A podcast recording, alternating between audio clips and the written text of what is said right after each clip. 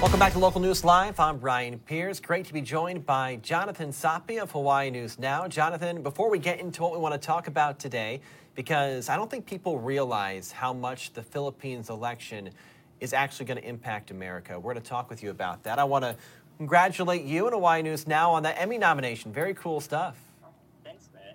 Appreciate it. Oh, thanks, man. Appreciate it. We got nineteen Emmy nominations coming our way here at H N N, so we're really proud of that and really want to keep the work going. Good stuff. Well, we appreciate what you do. It's hugely valuable to us here at Local News Live, so very well deserved, so congrats on that. Um, let's get into this very important topic. I, I think because there's so much happening, it's kind of flown under the radar. Um, there was a massive election in the Philippines and with some surprising results. I think some people might be concerned about them, but tell us what happened. Oh, great. You're right. This has not gotten a lot of coverage, and from my opinion, it's a pretty big deal, and for many people's opinions here in the islands as well in Hawaii. Let's run you through it. Okay. So Ferdinand Bongbong Marcos Junior is the presumptive presidential winner of this election, winning by a landslide in that presidential race that took place on May ninth. The official vote totals have not been released, but everyone is saying he's the winner. He's declaring victory. His closest opponent, who he beat by thirty million votes, has not conceded yet, but most people are saying it's a win. Despite his popularity among millions of voters, many in the Philippines and really around the world are pretty shocked by this win and what it means for democracy in the Philippines. You know, Marcos Junior is a member of the country's most notorious political families. His win, many anal- analysts say, is really a successful uh, plan that came together after a decades-long rebranding campaign that his family has been a part of. So if you don't know the history of the Marcoses, we're going to get into it.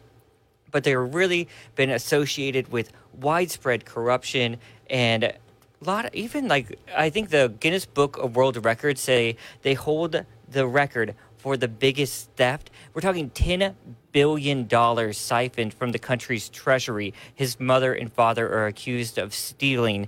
And a lot of people, again, are concerned about what this means for the Philippines.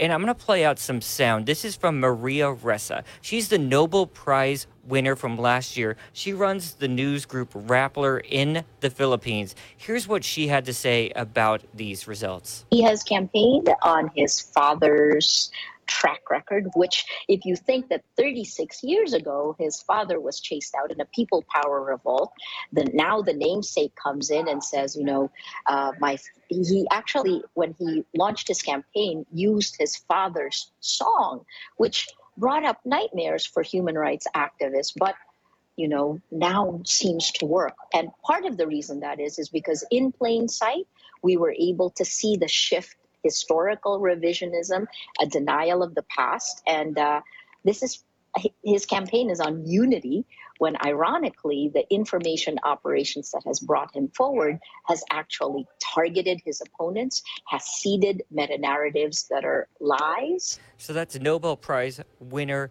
Peace Prize winner Maria Ressa right there. She is the founder and C E O of the group Rappler. So again, his father's administration ruled until nineteen eighty-six, and many say it was corrupt dictatorship. It ended him with him actually having to be exiled to Hawaii. So that's the Hawaii connection. The family lived here for a number of years in exile, and we'll get to a special documentary we have on that in a moment. But I understand you have some more questions. Yeah, Jo- Jonathan, that's really fast. That's uh, fascinating, and I think it's it's shocking. Anytime you hear, you know, someone related to a dictator getting elected into a place, even like the Philippines, one hundred nine million people live there. So it is surprising that, I think for a lot of us, that a, a someone from the family of dictator could could win an election.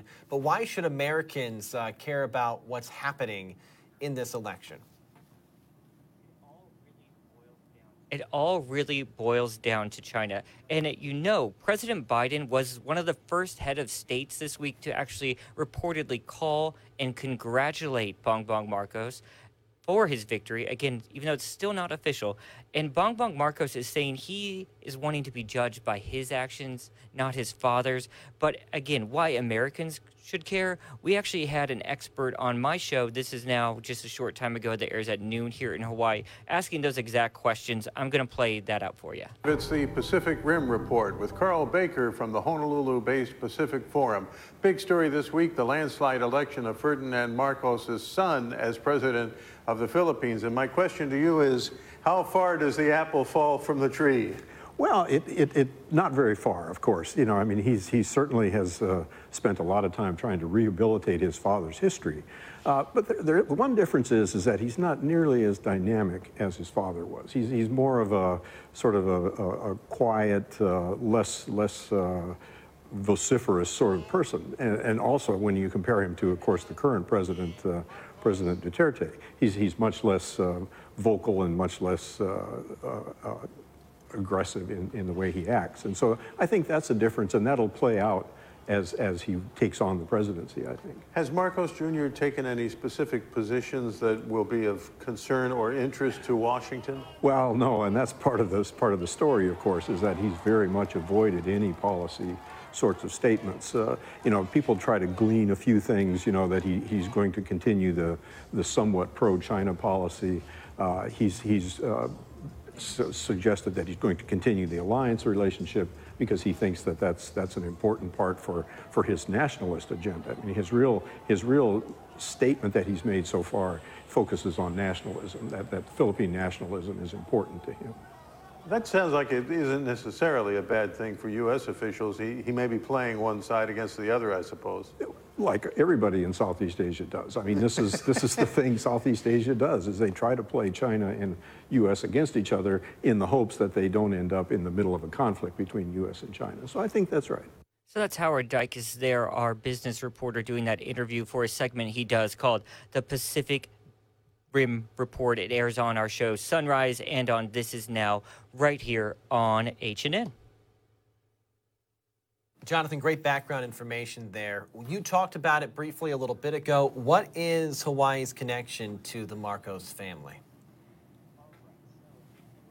All right, so when they were ousted from power in nineteen eighty-six, they had to go somewhere. So they came here to Hawaii, and that's because there is a huge, huge base of Filipinos who that live here on the islands, that have transplanted to the islands over the years, and they're all sort of from the same region as the Marcoses, so they're very loyal to him, and there's a lot of connections there. The Marcoses have been credited for really making that area of the Philippines prosperous, and really, really, that's why that support surrounds them here on the islands. And you'll see that in our special documentary that we produced here at H N N. I'm going to play you out a teaser of what it's all about.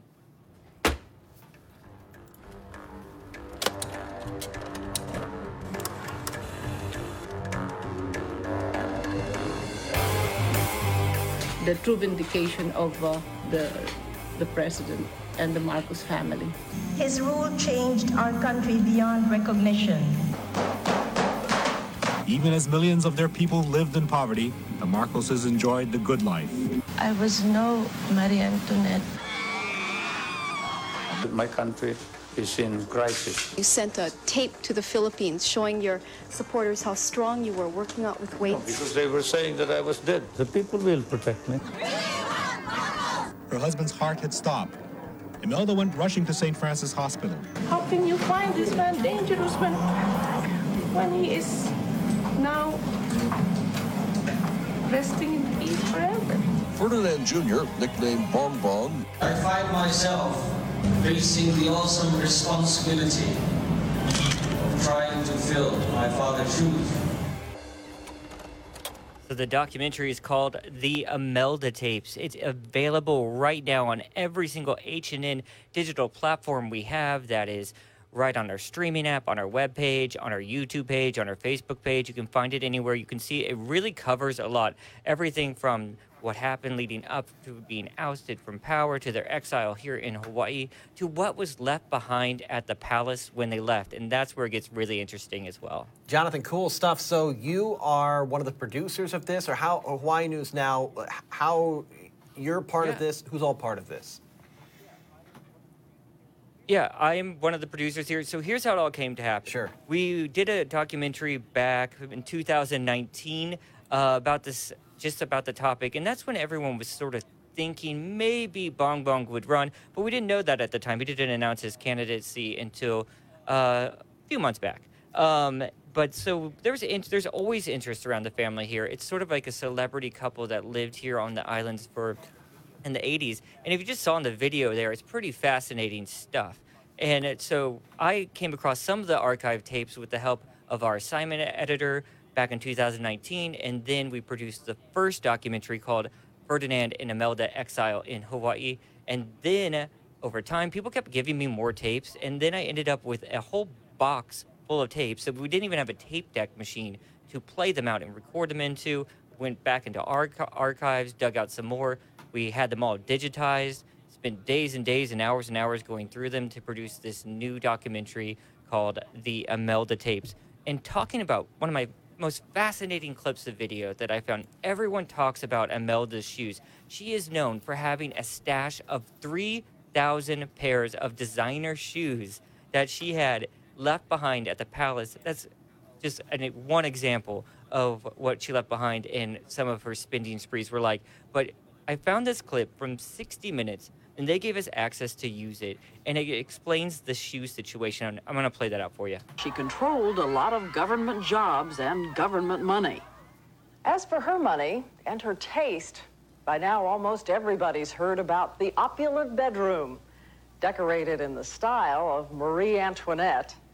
Not to mention the row after row of expensive dresses and the famous shoes. Nearly three thousand pairs of them. I have no weakness for shoes. I wear very simple shoes, which are palm shoes. It is not one of my weaknesses. That's what she told us the first time we saw her. She said that the three thousand pairs of shoes now in the Palace Museum belong not just to her, but to her daughters and the maids and the nurses at the palace. So when we stopped by on our way back from Manila, we asked her if she and the maids and the nurses all wore the same size. But they're all size eight and a half. No. No. That's what they say at the palace. No, we have to look at that. I am positive of this.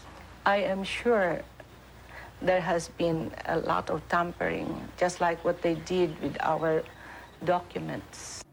Again, we'll run through all that stuff on the Imelda Tapes, the new documentary available right now on all our Hawaii News Now digital platforms. You can find it just by searching Hawaii News Now and the Imelda Tapes. Many options to view it. It's free. Watch it. It's about fifty minutes long. Other examples of Imelda's alleged spending sprees. She once reportedly spent two thousand dollars on chewing gum in San Francisco. Also once reportedly forced an airplane leaving Rome to do a U-turn because she said she forgot to buy cheese. Wow. No, that's just wild. Uh, the amount of money that was spent back then by somebody that could have really turned around that huge uh, multi-island nation in the Philippines. And um, th- we can't wait to yeah, see the documentary, and, Jonathan. And that that's looks... the criticism there, Ryan. That's the criticism. Yeah. Is that the Philippines, a lot of people were living in poverty, and they were taking advantage of the country's treasury that was really bankrolled by the U S. You know, there's a huge military interest in the Philippines then and still now, and that's why there's that China connection that we were talking about earlier. Gotcha. Are, are people, and we talked about it in the beginning of the discussion, um, a descendant of a dictator, now back in power, at least it looks like he will be back in power in the Philippines. Are people afraid not just for maybe the country's future, their lives, or do they think, and we, we, we've talked about it in the interview, but I wanted to ask you again, are, are people thinking maybe, okay, it could be different possibly this time? He did get thirty million votes. Yeah, it's a landslide. And everyone, there are some allegations of voter fraud, but everyone's saying this is a pretty smooth, legit election for the Philippines. It's really all about the family's rebranding. You know, Imelda was eventually allowed to go back to the Philippines. Ferdinand died here back in the eighties. She was allowed to go back. She had a successful career as a congresswoman for years and years and years, but she's always allegedly had her eyes to be back in that palace, and her son was the key to do it. It's the redemption of the family name. And again, so many people are loyal to this family. And again, in our interview with the Rappler reporters and their news agency, they'll talk a lot about how they did that through social media, through YouTube, and an alleged network of internet trolls that were really out there to feed disinformation, allegedly, to the Filipino people via social media. There's also, side to this documentary, there's one on Showtime called The Kingmaker. That's one has a great one-on-one interview with Imelda from a couple years ago that you check out if you have any interest in this. But really, please watch our doc, The Imelda Tapes. Absolutely. The Imelda Tapes, where uh, Hawaii News Now is at, your website, your streaming platforms.